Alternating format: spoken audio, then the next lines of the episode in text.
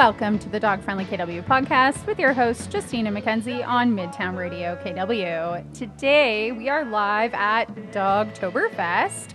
Um, we're doing a live community Q&A, so we've collected questions from the community and we'll be choosing and answering them at random. But we have a very special surprise today. Our wonderful Mackenzie is up in Muskoka enjoying uh, the long weekend with her family. So we have Kirsty here stepping in to host with us today. Welcome, Kirsty. Hello. Thanks for having me. Yeah, it's great to have you back. Um, for those of you that don't know Kirsty, or maybe you're listening for the first time, Kirsty, you want to give a quick intro to yourself? No. Perfect. That's great. Um, so, my name is Kirsty. I am the director of events and ongoing initiatives. So, that encompasses all of the fun community events we put on, and then also our quarterly community guide. Amazing. So, before we get into our questions, why don't we talk about where we are and what we're seeing today? I'm seeing a lot of rain. So much rain, but like intermittent rain. The Yes. sun peaks out, which is really nice. Um, but we're at Dogtoberfest. Dogtoberfest. So, this is the second year we've run Dogtoberfest, but this year is um, much larger. much, much larger and longer. Yes, much larger, much longer, and uh, we're enjoying our time under the tents in the beer garden. We have TWB here serving beverages. Um, what else is happening at the event this weekend, Kirsty? Well, we're really excited to be partnering with KW Oktoberfest for this year's uh, Dogtoberfest, sponsored by Nutram. And excitingly, the Super Dogs are here, giving three performances each day. Thanks, Matt. um, we have some amazing vendors also here on King Street with us. We have all kinds of different programming running throughout the day. So, yesterday we actually crowned the first ever Mr. and Mrs. Dogtoberfest. That was adorable. So the Mrs. Dogtoberfest, I believe her name is Maze. Maze. And she's a corgi. Yes, she is. And then we had a Bernese mountain dog. St. Bernard. Oh, a St. Bernard. Saint Bernard. Was it a St. Bernard? I think so. There were, okay. This is where Mackenzie's expertise really comes in handy. There were several Bernese Mountain Dogs and St. Bernards in the mix for Mr. Dogtoberfest, and it was very, very confusing. But Kirsty is going to uh, confirm for us, hopefully. It, it might take me a second. So let's just keep plugging some of the other fun stuff we have going. We started both days off with a pack walk. Yes, that was so we've amazing. had two wonderful pack walks with the leader of the pack KW. Um, yeah, Super Dogs have been amazing to watch. They're um, here on site with Global Pet Foods.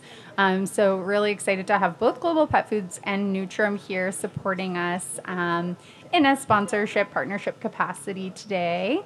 Um, so we have It, it was it was a Bernese Mountain Dog. I knew Good job. it, and his name is Gordy. Gordy. Oh my God. What a perfect Mr. Dogtoberfest. Gordy. Gordy and Maze. Yeah, and Cass did get some beautiful photos, so those will definitely be put up on our social media probably in the next week or so. I think next year we're going to have to get Gordy and Maze to come back if they're available. And then maybe they can like do the crowning of the Of the new 2024? Yes, they can like pass Oh, the baton off to the new uh, the new dogs. So that is what is happening today at Dogtoberfest. We're very excited to be here, um, but we're going to dive into our questions. So, what we've done is we have collected questions from the community, and we do this really fun thing where we don't prep them at all. We just put them into a bag and we draw them and we answer them on a whim. Kirsty, this is your first time doing this, right? Yes, and I'm really stressed because I didn't even read the questions ahead of time. No, it's better when you don't. It's better that way. Okay. Justine's pulling the first number. Okay, so question number two. What's one thing you would do differently with your dogs if you could do it again? That's a really good question. That is a really good question. Do you want to go first? Do you want me to go first? Do you have an answer? I might need to mull for a second. Um, well, I could ramble always. So, okay. Let me think about it for a second. What's one thing you would do differently with your dog if you could do it again? Oof. Marshall. Marshall, Marshall, Marshall. What would I do differently with Marshall? Honestly, I think I would have, and controversial topic, tools, people have lots of opinions on these. I honestly probably would have introduced the e-collar a lot sooner. Um, it's been so helpful in communicating with him that um, even just simple things like helping him to like settle in public situations, helping him like go into a down stay or a sit stay. um, having the e-collar to just kind of communicate with him clearly has been so helpful. And after like a year of mulling over training him on it, I regretted not doing it a lot sooner. So I would have done that earlier um, if I could go back and do it again. Yeah, that's a really good one. I know. I know it's really good. It's really good. I feel like with Jackson, so we adopted him in early 2021. I think we've had him that long now. Oh my gosh.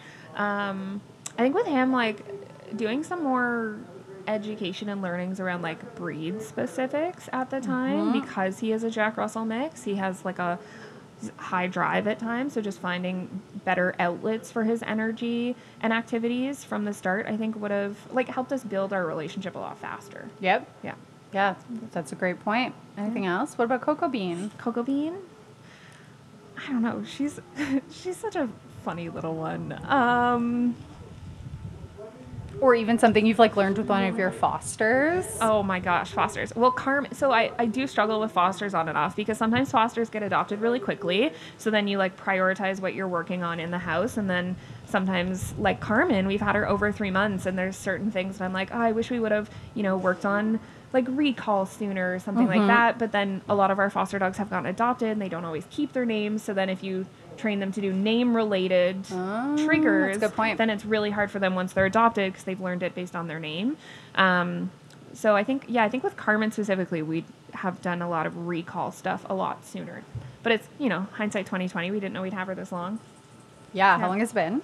Over three months now. Oh my goodness. I know. Well, if you're listening to this episode and if you are looking for a very cute dog who has very aerodynamic ears, her name is Carmen and she's so cute and she's such a good girl and she needs a home. So adopt Carmen. Yeah, hit us up. New Caller Collective. That's who you want to reach out to, not us. Yeah. I Not mean, us we can connect. you. Yeah. Yeah. All right, Kirsty, you want to pick our Oh. next question? Okay. Next one is number seven. So, what are some go to supplements to add to your dog's diet? Ooh, okay. I always like to preface these answers with I'm not a veterinarian. I am not a dog nutritionist. I am not an expert. I am just a dog owner who feeds my dog. So take everything I say with a grain of salt and listen to your vet. Yes. Kirsty, supplements. So we add omega 3 oil to both Jackson and Coco's food and we started doing it initially because Coco like I don't know, just with like her breed, her background, she gets really um, thin spots with her fur, and I find the omega actually helps her keep fur like it's under her armpit area particularly and by her ears, like high kind of traffic and touch spots, um, and they love it. And now Jackson doesn't like to eat his food without his omega oil on it, which is hilarious. So bougie. Yeah, Marshall also gets a herring oil. That helps a lot with like his skin and keeps his coat looking super good. Um, the other thing I do give him that like who knows if it's working? I have no idea. I have him on like a preventative triacta, so um, for joint stability, mobility, basically to like prevent like different arthritic conditions, I guess. Um, especially with like a bigger dog, you obviously want to make sure that their joints um, and their muscles stay happy and healthy as they get older. Yeah. So wanted to start him on that really young so that he would be hopefully healthy in his later years and still quite mobile. So that was a big um, a big thing we've added into his diet in the last like year, year and a half. nice, that makes sense. I feel like I give him others, but I can't think of them. I know. Supplement wise, like I can't think of anything. There are I mean, definitely some members of our team that I'm sure give like 17 different supplements to their dogs on their foods. yes. And you know, have probably put in a lot more time and learnings and spoken to their vets and stuff about about it than I have. We haven't been flagged. Like our vet hasn't flagged. There's any spaces that we need to do stuff. Um, there was like concern over Coco's long body and if I don't know her jumping would end up hurting her like joints and stuff like that. But um, apparently she's just excessively muscular, which should help. She is excessively muscular, I can Yeah. confirm. Yeah. Yeah. All right. Next question. Yep. All right, here we go. Question number one. Okay, okay, this is such an easy question. if you can only own one, would you rather have a cat or a dog? Um, I don't like. I feel like because we run the I dog don't nonprofit, we have to answer dog. but I truthfully would answer dog. I'm really torn, but that's also because my cats act like dogs a lot of the time. So Yeah, I mean, if I, it was a a dog acting cat, maybe. But I really enjoy being able to do a lot more with our dogs, like go out with them, do different kinds of activities. I, I feel like dogs would probably win. yes, cats are great. I love my cat Gerald. He's the best. He's the best when he's not peeing on things.